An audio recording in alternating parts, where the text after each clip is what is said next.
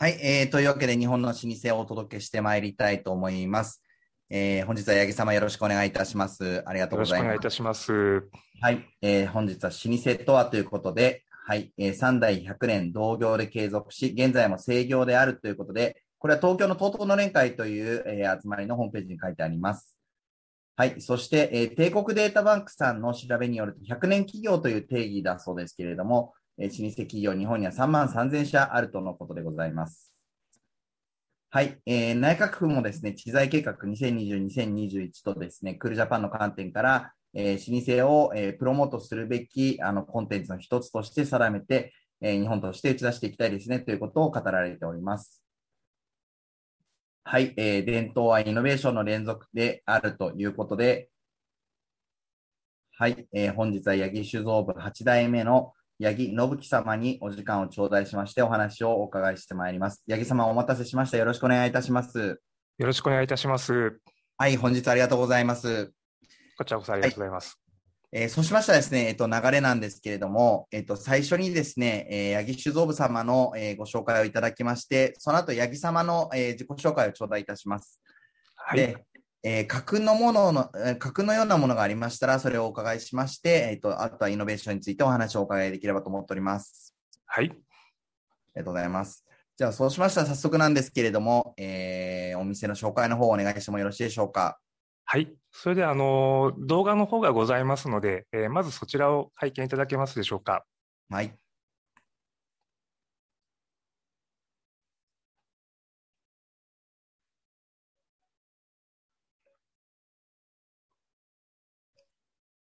とこちらはあの毎年、えー、新種が絞れた時に、えー、行う神事という行事ですね。でこちらがあの四国が誇る、えー、霊山石槌になっております。はい、西日本で一番高い山ですね。うんそこから、まあ、清冽な水が、えー、四国中に行くという形になっております。でこちら、えー、しまなみ海道ですね、えー、この辺りは、えー、瀬戸内海でも一番おいしい鯛が取れる地域というふうに言われております。でこちらがあの弊社の蔵になります。これはあの昔の写真ですね。えー、昔の酒造風景なんかが、えー、出てくるんですけれども、え今も、え同じ場所で大体同じような、え作り方をして、えー、酒をあの酒造りを行っております。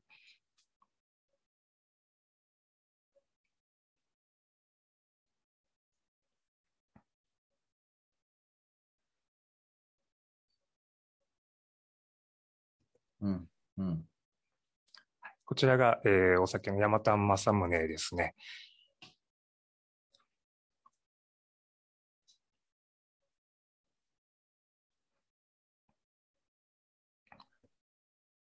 まこちら、今、あの、大体10カ国ぐらいにあの輸出の方も行っております。はい。はい、で、えー、あと、補足的にちょっと、えー、写真を交えながらご説明したいと思い思うんですけれども、はい、えー、弊社はですね、えー、1831年、あの、愛媛県今治市で創業いたしました。私が8代目になります。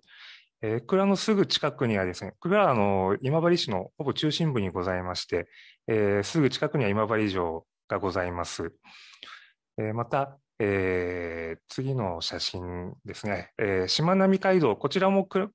から車で10分ぐらいのところになるんですけれども、えー、今、えー、世界中からサイクリストが集まってですね、えー、サイクリストの聖地と呼ばれるようにまでなっております。うん、でえまあ、皆さんご存知、今治タオルが非常に有名でして、まあ、タオルというのはあの非常にこう綺麗な水が豊富に必要な産業なんですけれども、まあ、今治市はその水に恵まれている町ということでして、で弊社はその今治市でも一番水がいい場所に蔵があるというふうに言われております。あと、まあ、地元の、まあ、郷土料理、まあ、先ほど、まあ、タイというのもご紹介したんですけども、えー、今治焼き鳥というのがございまして、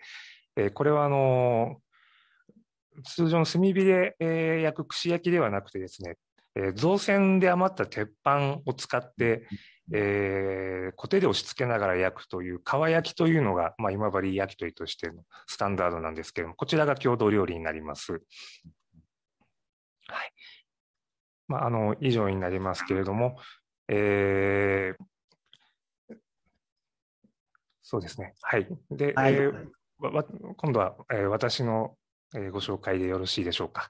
はい。あの、実際、あの、皆さんですね、私もお伺いしてきたんですけれども、あの、2階のところに、あの、えー、カウンターがありまして、そこで飲み比べの体験ができたりとですね、はい、あの、すごく、あの、素晴らしいお酒をたくさんですね、あの、飲ませていただいて、えー、その中から、あの、選ばせていただいて、あの、買わせていただけるような、あの、はい、えー、お店になってますので、えー、皆さんぜひですね、あの、お近くに、えー、お立ち寄りの際はですね、あの、寄っていただければと思います。ありがとうございます。はい、ありがとうございます。はい、えー、すみません。えっ、ー、と、はい、えー、そうしましたら自己紹介ですね。今、あの、ありがとうございます。八木様、はい、お願いいたします。はい、えー、私はですね、えー、昭和48年生まれでして、えー、松山、隣の松山市の方で生まれ育ちまして、えー、高校卒業と同時に、えー、上京しまして、えー、東京の、えー、大学を卒業しました。で、その後ですね、えー、IT 企業、あの、まあ、えー、アンダーセンコンサルティングという、まあ、えーと、今はアクセンチュアという会社に社名が変更になっているんですけども、えー、そちらで6年ほど勤めまして、その後、えー、帰郷しまして、えー、八木酒造部に、入社いたしました。で、2008年からあの代表取締役として、えー、仕事に従事しております。ありがとうございます。あのー、かなりその老舗の皆様のお話をたくさんお伺いしてきてるんですけれども、はい、あのコンサルのファームに行かれた方っていう実は初めてでいらっしゃいまして、あそうですか、はい、すごいなと思うんですけれども。いえいえ、とんでもございません。まあ、あのもともとまあ、この業界ってすごくこう東京農大に行かれる方が多くてですね、あのまあ、そういう専門的な知識を取得するっていうのはまあ上等なんですけども、まあ、父がですね、あのやはり、えー、全然違う道、まあ、慶応大学に行って、えー、富士フイルムに勤めて、まあ、写真好きだったらしいんですけれども、まあ、そういうなんか好きなことをやって帰ってきてたので、まあ、自分もそういうことが許されるのかなと勝手に思ってたんですけれども、あの、もともとコンピューターが好きで、で、大学の専攻が会計でしたので、まあ、その両方の、えー、知識が生きるところというので、まあ、あのそういう IT コンサル系をこう受けてたところ、まあ、あの泣いていただけたので、まあ、入ったんですけれども、まあ、実際、仕事は本当に楽しかったですね。うん、はい。あの皆さんにお伺いしているお話なんですけれども、はい、いつからその自分はその老舗さんの後継ぎであるという認識があったのかとか、例えばいつから継ごうと思ったのかって皆さんタイミングがあったりするんですけども、八木様の場合いかがでしょうか？そうですね、もう幼少期、物心ついた時からですね、もういつかはやるんだろうなと。まあ多分周りからそう植え付けられて育ったんだと思うんですけれども。あの継ぐこと自体はもう悩みもなくずっと、えー、持っておりました。ただまあいつ戻るかということに関しては、まあ、ひたすら後ろ倒しにしてきたというのが正直なところでして。まああの許される限り自分がやりたいことをやるとで思ってあのコンサルで働いてたんですけれどもまあ、やはりあの父がちょっと一回軽い病気をした時にあそろそろ潮時だなというふうに思ってですね、まあ、あの帰れとは一言も言われなかったんですけども、まあ、私もあのいい子なのであの 親の気持ちを汲み取ってですね、えー、そろそろ帰りますというような、えー、形でした。あそうですね。なんかやはりあの皆さんお伺いしてるとあのお父様のご体調とか一つあのタイミングだったりあのされるみたいですね。そうですね。ねあの八木家ではその、はい、家訓のようなものはあったりするんでしょうか？はい。あのこの前こちらの日本の老舗の過去の動画を見てて、あその通りだなと思ったんですけど、実はうちもないんです。あないですか？あの、はい、皆さん、あの、ないところが多いっておっしゃってるのを拝見したんですけども、はい、うちも全くなくてですね、で、はい、私も、あの、会社に入った時に、真っ先に父に、やっぱりその家訓のようなものあるのかというようなことは聞いたんですけど、うん、まあ、はっきりないと。で、実は自分も戻った時に、あの、ないことに驚いたということをあの言われまして、あ、そんなもんなんだと。ただまあ、あの、はっきり言葉にしないだけで、やっぱり私もあの、コンサルでいろんな会社見てきましたけども、あの、その社風みたいなところに、まあ、ある意味凝縮されているのかなというようなところがありますね。やっぱりあの、従業員みんなであったりとかが、なんとなく大事にしていることであったりとか、あの、言われなくてもみんなが守っていることみたいな、まあ、そういうものかななんて今は勝手に思ってます。具体的に言うとどういった部分でいらっしゃいますか？例えば。そうですね。弊社の場合、あの、あ、こういうところがって思ったのは、あの、非常にやっぱり品質に対する意識が高い、特にその衛生管理ですね。あの、もともとお酒っていうのはアルコールなので、あの普通の食品ほどこう衛生にはうるさくないんですね。まあ、腐ることがないですから。なんですけれども、えーまあ、非常にこう現場を見ていると、その見えない微生物に対して、まあ、もともと微生物で作るっていうも商売でもあるんですけれども、あの非常にそこに気を配っているなと。えー、蔵もあの誰がどういうわけでもなく、あの標語とか何もないんですけど、まあ、とにかくこう責任者が口酸っぱくきれいにすることを言い続けていると、うん、まあ、そういったところなんかは、やっぱりあの社訓に近いようなものなのかなと思いますね。あのやっぱりあのいろんな蔵を拝見してきてるんですけれども、あのやはり素敵だなというあのところは、皆さん本当にきれいにしてらっしゃるなというのがすごく、あの業績のよろしいところも皆さんすごくやっぱり共通してきれいにされているので、何かやっぱそこには一定の法則があるようなあの感じがします。そうですね。一番なんか、ひょっとしたら商売の基本なのかもしれないですね。あそうですね。何事にも通じるような部分ございますね。はい。そう思います。うん、はい。ありがとうございます。あの、ああとはですね、えっ、と、八木酒造部さんで言うと、こう、人の優しさというところがあるのかなと思ってまして、あそうですか。はい、我々訪問した時も皆さん非常にあの 親切に案内してくださってですね、えー、あの一度も感動したというところで、あそうですか。はい、あの、ね、何者かわからないような 人間たちがこう来て、あの、どうなるのかなというのもわからないところで、いや、この先はこうなんですよ、みたいなところもすごく、あの、丁寧にご説明いただいて、あの、蔵の方も、あの、ご紹介、ご案内いただきましたので、やはりそういう姿勢っていうのは、お酒を作っていく部分にもな、何かこう、人を大事にするみたいなところが、やっぱり商品とかお米を大事にするみたいなところにもつながってくるのかなっていうのを感じましたが。あありがとうございます。あの、前の当時の村上というものがご案内したんですけれども、まあ、今の当時の石田もそうなんですけれども、まあ、みんなこう酒造りに対する熱量っていうのがすごいんですね。なので、あの見学の方がいらっしゃると、まあ、猛烈にしゃべると。であの大体皆さん後のご予定があるんですけど、まあ、そういうものは鼻から無視してしゃべり続けるようなところが、まあ、確かにありますね。まあ、あのそれもこうしろとかああしろとか言ったことがない部分ではあるんですけれども、あのみんながそういう形でいてくれてるっていうのは、本当ありがたいことですね。ね。あの今、今あの八木さんの背景に移られているあの受賞酒とかもあられると思うんですけど、本当にあの美味しいお酒作りをされていますので、あの皆さんの熱意とか熱量っていうのは、あのお伺いしたときにすごく感じることができましたので、あのまあ、そういったお話をここからあのまた後半ですね、お伺いしていければと思うんですけれども、では、イノベーションについてですね、ぜひここからお話をお伺いしていければと思います。はい。はい、ありがとうございます。で、えー、用意、えー、いただいている写真があるかと思います。はい。一番最初の写真はちょうど八木様の、あ、この症状ですね。はい、ぜひお願いいたします。はい。あのー、まあ、私が戻った時ですね、まあ、おさよくこう言われたのが、お酒は美味しいんだけどね、みたいなことを割と方々で言われたんですね。まあ、それは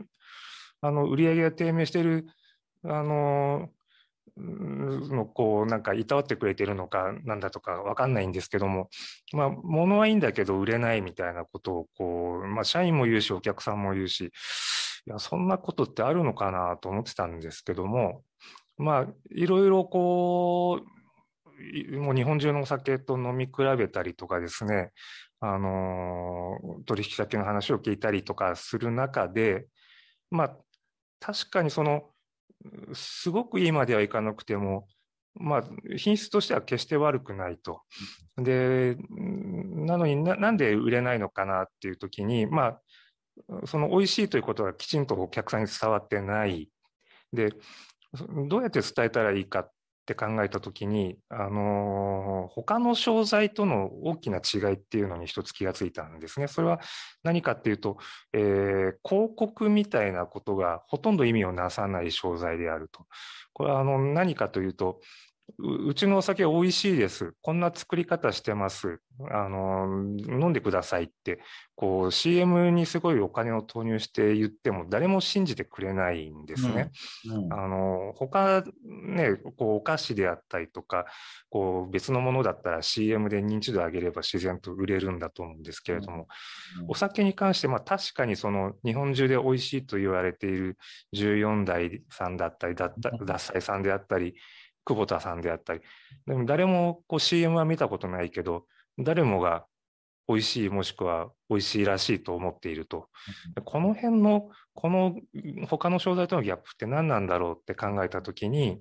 えー、まあ、究極のこう、口コミマーケティングの商材なんじゃないかと思ったんですね。これは、うん、あのー、誰か、例えば有名な人、えー、例えばまあ、シラク大統領が森蔵が美味しいっていうと日本中で森蔵がなくなるとかですね、あのまあ、有名な主販店さんであったりとか芸能人であったりとか、まあ、そういう方が美味しいっていうと、まあ、誰も疑いの余地なく、それは美味しいもんだと思い込むと。で一方で蔵元が自分で美味しいです美味しいですっていうのは一言も信用されないと。でまあ、そういったところで、まあ、だまあ、誰か有名人に美味しいって言ってもらう方法もまあ考えはしたんですけども、まあ、それよりいい方法として、誰もがこう疑いの余地なく美味しいと思うこととして、そのコンクールで賞を取ることっていうのがあるんじゃないかと思ったんですね。で、それまでこう、まあ、いろんなコンクールはあったんですけど、あんまりこう出品もしてなかったりとか、あのー、そういうところに積極的なことを何もしなかったんですけども、まあ、もちろんあの出品料とか結構長くかかりますんで、あのそういうのもあんまり手をつけてなかったんですけども、まあ、あの目に入る限りありとあらゆるコンクールに出品してですね、うん、で、えー、その実績を持ってここのお酒は賞を取ってるんですと。だから美味しいんですっていうと、ようやく話を聞いてもらえるということに気がついてですね、まあ、それでこう、まずは賞に出します。賞賞で受賞できるために酒造りもより磨きをかけるというようなことを努力しました。で、まあ、最初に結果が出たのが、まあ、こちらに置いております。銀醸酒でして、まあ、これもあのもう売り上げが低迷してたんで、もうそろそろやめようかなんていうことを言ってたんですけども、もう一回ちょっとこう品質を上げてチャレンジして、あの様子を見ようというようなことをやってですね、まあ、酵母を変えて、まあ、非常に華やかなタイプに作り変えたんですね。まあ、そしたらあのちょうど、えー、ワイングラスで美味しい日本酒アワードという、うん、ワイングラスでこう評価する、えー、コンクールというのができまして、はい、まあ、それに出品したところ、はい、えー、3, 3, 年連続で最高金賞というのをいただいてですね、でさらにはあの2014年に、えー、全日空の国際線のファーストクラスに、えー、採用いただきまして、まあ、この辺りでこうちょっと風向きが変わってきたというか、あ、ヤマタンマサムネはいい品質のものを作ってるんだなっていうことが、まあ、ようやくこう地元の方にも認識してもらうようになりましたし、まあ、何よりこう全日空さんに選んでいただいたって、これはものすごいこう折り紙になってですね、うん、もう、あ全日空に選ばれたんなら飲んでみようって、本当皆さんが同じ言葉を言って買っていかれるんですね。まあこれはもう全日空さんの培ったブランド力の凄さなんですけれども、まあ、そういう、あのところでこうまあ、売り方というか案内の仕方を変えるみたいなことが、まあ、まず取り組んだことですね。素晴らしいですね。もう国際線のファーストクラスに入るって、もう一つ、あの、お酒を作ってる人からすると、一つのこうゴールだったりもしますもんね。はい。はい、あの、今年もですね、あの、ワインで、えー、美味しい、えー、ワイングラスで美味しい日本酒アワード、金賞を取られてますけれども、様々な賞を、あの、取られています。あの、我々、あの、ベトナムで、あの、扱わせていただいてるんですね。やはりこういう賞を取ってるかどうかというところが、あの、やはり卸先とかもですね、気にするところで、あの、じゃあ、美味しいです、この日本酒というのは、まあ、1000くらい以上、日本には日本酒の蔵がありますから、みんな美味しいんですよね。そうですね。そういう抽象的なことではなくて、じゃあ具体的にどういうことなのかというところで、やはり、あの、山田正宗さん、八木酒造部さんのように、あの、品評会ですね、全,、えー、全国の新酒鑑評会で、まあもう22回目になりますとか、23回目になりますみたいなところの、ここの信用というところがやはり、あの、ブランドになっているのかなというふうに感じます。そうですね。あのまあ、ただ、一方で、もう日本、先ほどおっしゃった通り、日本中に美味しいお酒があって、みんなが切磋琢磨しているので、まあ、コンクールも本当にどんどん激戦化してきててですね、まあ、このあたりが、まあ、また日本酒業界の特殊な面かなと思うんですけれども、あの50年前と同じ作り方をしてますとか、あの原材料変えてませんとか、他の例えばラーメン屋さんだったり、和菓子屋さんだったら、それがあの売りになりますし、実際それが美味しいんですけれども、50年前の日本酒そのまま出したら多分まずくて誰も飲んでくれないんですね。でもう本当にこう新しい技術新しい理論でどんどんこうやり方を変えていかないと、えー、今の流れからどんどん取り残されてしまうそういう意味ではあの伝統産業でもありますしあの老舗でもあるんですけれどもあのやってることっていうのは本当にどんどんどんどん変えていかないと、えー、あの脱落してしまうっていう、そういうあの恐怖心もあります。そうですね。あの、提供温度の変化というのが一番大きいところなのかなと想像しますけれども。はい。あの、おっしゃる通りですね。あの、まあ、昔は必ず温めてたところから、こう、今は冷酒で飲むことが主体になってきた、まあ、そういうこともありますし、あの流通やこう保管の技術もどんどん良くなってですね、あのお酒のフレッシュさの美味しさっていうのにも皆さん気づかれたので、あのそそういう、まあ、日本酒の新たな側面こう絞りたてみたいなところがどんどんどんどんこう、ニーズが高まってきてですね、まあ、そういうのも一つ大きな要因としてあると思います。そうですね。あの、ワインもナチュールみたいなのが流行ってきてるというところもあるので、あの、日本酒も生原酒、室岡生原酒みたいなところをどう出せるかみたいなところで、はい、なかなかこう、もう輸送のところとかも含めても、保管も輸送もすごい大変みたいなところあると思うんですけども。そうですね。もうあの、製造もそうなんですけども、こう、冷房みたいなのが、こう、もう投資として一番大きくてですね、もうどこもかしこも冷房みたいなですね、電気代がちょっと大変なことになってきてます。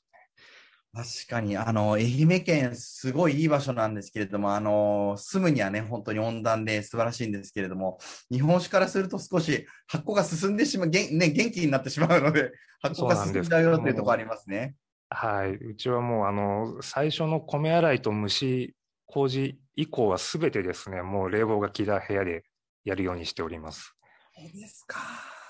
これはまあそのままなかなか大変ですね。そこはやっぱり電気代かかってくるなというのをお伺いして。そうですね。はい。で、そして次のスライドもご用意いただいておりまして、えー、愛媛県の酒造公的米にも注目されて、できるだけ愛媛県の、えー、材料を作って展開されようと、えー、しておりますということで、雫姫の、はい、純米吟醸でしょうか。次ですかね。あ、この次ですかね。はい。はいはい、そうですね。はい。まあ、あのー、一つですね、まあ、弊社のまた一つの取り組みとして、あのー、輸出というのがございます。これは、あの、私が戻ってから始めたことなんですけれども、えー、まあ、先ほど申しました10カ国ぐらいにまあ輸出してるんですけれども、海外に日本酒を持ってった時にですね、やっぱり皆さんこう、ワインの知識で質問をされるんですね。うん、どういうところで作ってますかとか、あの地元はどういうところですかとか、まあ、どういう料理と合いますかとか、でそれまでまあ日本酒の説明ってこう、まあ、業界的にですね、あの山田錦の何十何パーセント精米で、えー、カプロン酸エチルガーみたいな、そういうこうちょっと技術的な話の説明がこう全体的に多かったんですけども、まあ、どうもお客さんが求めてるのはそうじゃないなと。で、なるべくこうテロワールを感じさせるような案内の仕方っていうのを、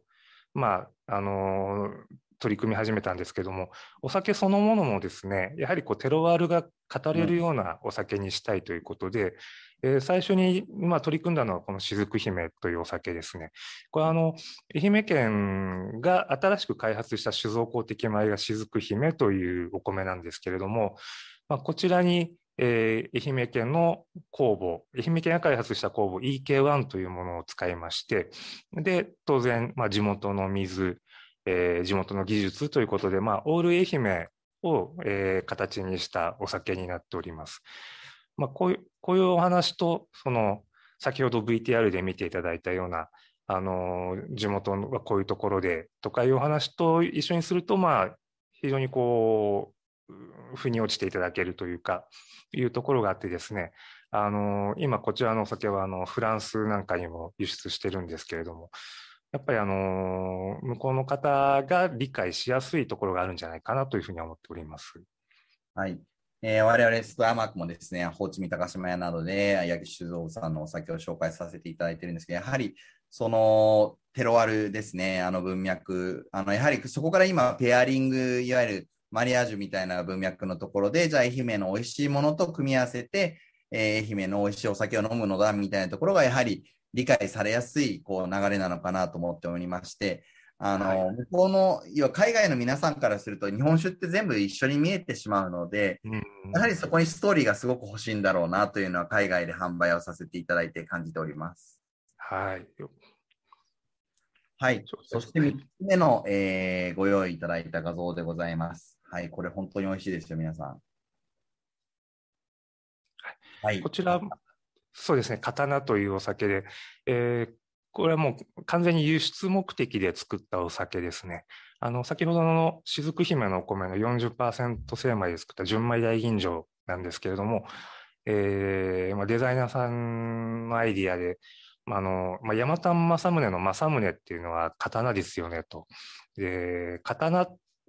をモチーフにしたこうラベルを作りませんかみたいなこうご提案をいただいてですね、えこれあのラベルの部分が刀のつばになってるんですね。で、キャップ周りのところがこう塚になってるんですけども、あの海外の展示会なんかに持っていくとやっぱ海外の方はあの刀って大好きで、あの、つばなんていう単語知ってるんですね。でこう指さしてつばみたいなこと言われて。あの、アイキャッチがすごいんで、もういろんなお酒並んでる中でこれ指さしてじゃあこれにしようかみたいな、うん、あのちょっと飲ませてくれるなんていうこうすごくおっしゃっていただくんであのこれはすごくこう今海外で伸びております。文脈に載ってるということですよね。やっぱりそこはあのマーケティングをやられていた八木様ならではなのかなというふうに、えー、感じます。はい、えー、あっという間にお時間の方が来てしまったんですけれども、えー、最後にですね、えっと、見ていただいている皆様に、あの、八木様の方からメッセージをお願いしてもよろしいでしょうか？はい。えーまあ、長く続いているコロナ禍の影響でですね、まあ、日本酒業界、非常にまあ苦しい状況にあるんですけれども、あのー、まあ、弊社もですね、その間、まあ、いろんなことを考えて、えー、これから次につながることっていうのを、あのー、準備してまいりました。で、ようやくちょっと状況的に良くなってきてですね、まあ、今年の冬の作りからまたいろんなことにチャレンジしていく予定でございます。まあ、その、えー、結果が出てくるのは酒造りが終わってからなので、まあ、来年からにはなるんですけれども、あのー、いろんなことを考えておりますので、えー、ぜひ、えー、来年の新酒をこう楽しみに待っていただければなというふうに思います。また、えー、引き続きよろしくお願いいたします。はい、えー、皆さんぜひですね、八木酒造部さんをお伺いされて、えー、現地で支援をしていただければと思います。はい、えー、本日はですね、八木酒造部8代目の、えー、八木信樹様にお話をお伺いしました。八木様ありがとうございました。こちらこそありがとうございました。はい、えー、お届けしましたのは、私、スターマーク株式会社、林正勝でございました。えー、伝統の良いものを現代へ、日本の老舗でございました。ありがとうございます。ありがとうございます。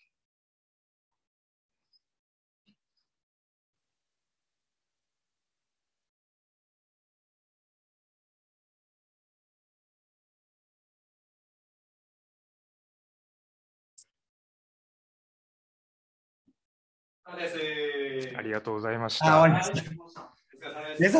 冒頭すいません、ギリギリになりまして、ありがとうございました。こちらこそ、お忙しいところありがとうございます。いや、もうすみません、もう直前までその老舗さんの会がございまして、ちょっと私、私だけが抜けられないこう苦しい状態になります。ちょっと、とにかくあるんですって言って抜けてきて、本当申し訳ありませんでした。ご無礼申し上げました。全然大丈夫です。でも、八木さんのお話素晴らしかったです。ああ、いえいえ、すみません、なんか、あの、こんなんでよかったのかどうか。いやいやいや、めっちゃすごい、いや、もう勉強になりました。いえいえ。はい、あの、10月20日にですね、あの、はい、渋谷のストリームというですね、Google の入ってるビルがあるんですけれども、はい。あの、そちらでですね、あの、老舗の旦那衆皆様にお集まりいただく、あの、老舗の日っていうイベントが、あの、面白そうですね。ぜひ、あの、お越しいただければと思っておりまして。10, 月20日ですか。20日でございます。あ、あの、いいけると思います。お願いします。あの、ぜひ、あの、レセプションなどでお酒とかも使わせていただければと思っておりまして。はい。あぜひぜひお願いいたします。で今、その打ち合わせがあって。あそうなんですね。あの大大変ですねあの、貴重なご意見をわーっといただいてたところで、ちょっと私が切るとめっちゃ怒られるみたいな状態だったので、本当すいませんでした。いえいえあの日本酒業界もそうですけど、老舗の方ってなかなか難しい方が多いんで。いや本当よくよくわかります。あもうすいません、あの甘えてしまいましたが。あのえー、ぜひあのあのベトナムとかも含めましてあの今後ともあのよろしくお願いいたします。こちらこそぜひよろしくお願いいたします。はい、あの本日あの京都までお越しいただいてありがとうございました。私にいやいや本当あのこちらこそありがとうございました。はい、ありがとうございました。また東京でよろしくお願いいたします。はい、ぜひぜひお願いします。お願いします。はい、ありがとうございました。おさります。ありがとうございました。失礼いたします。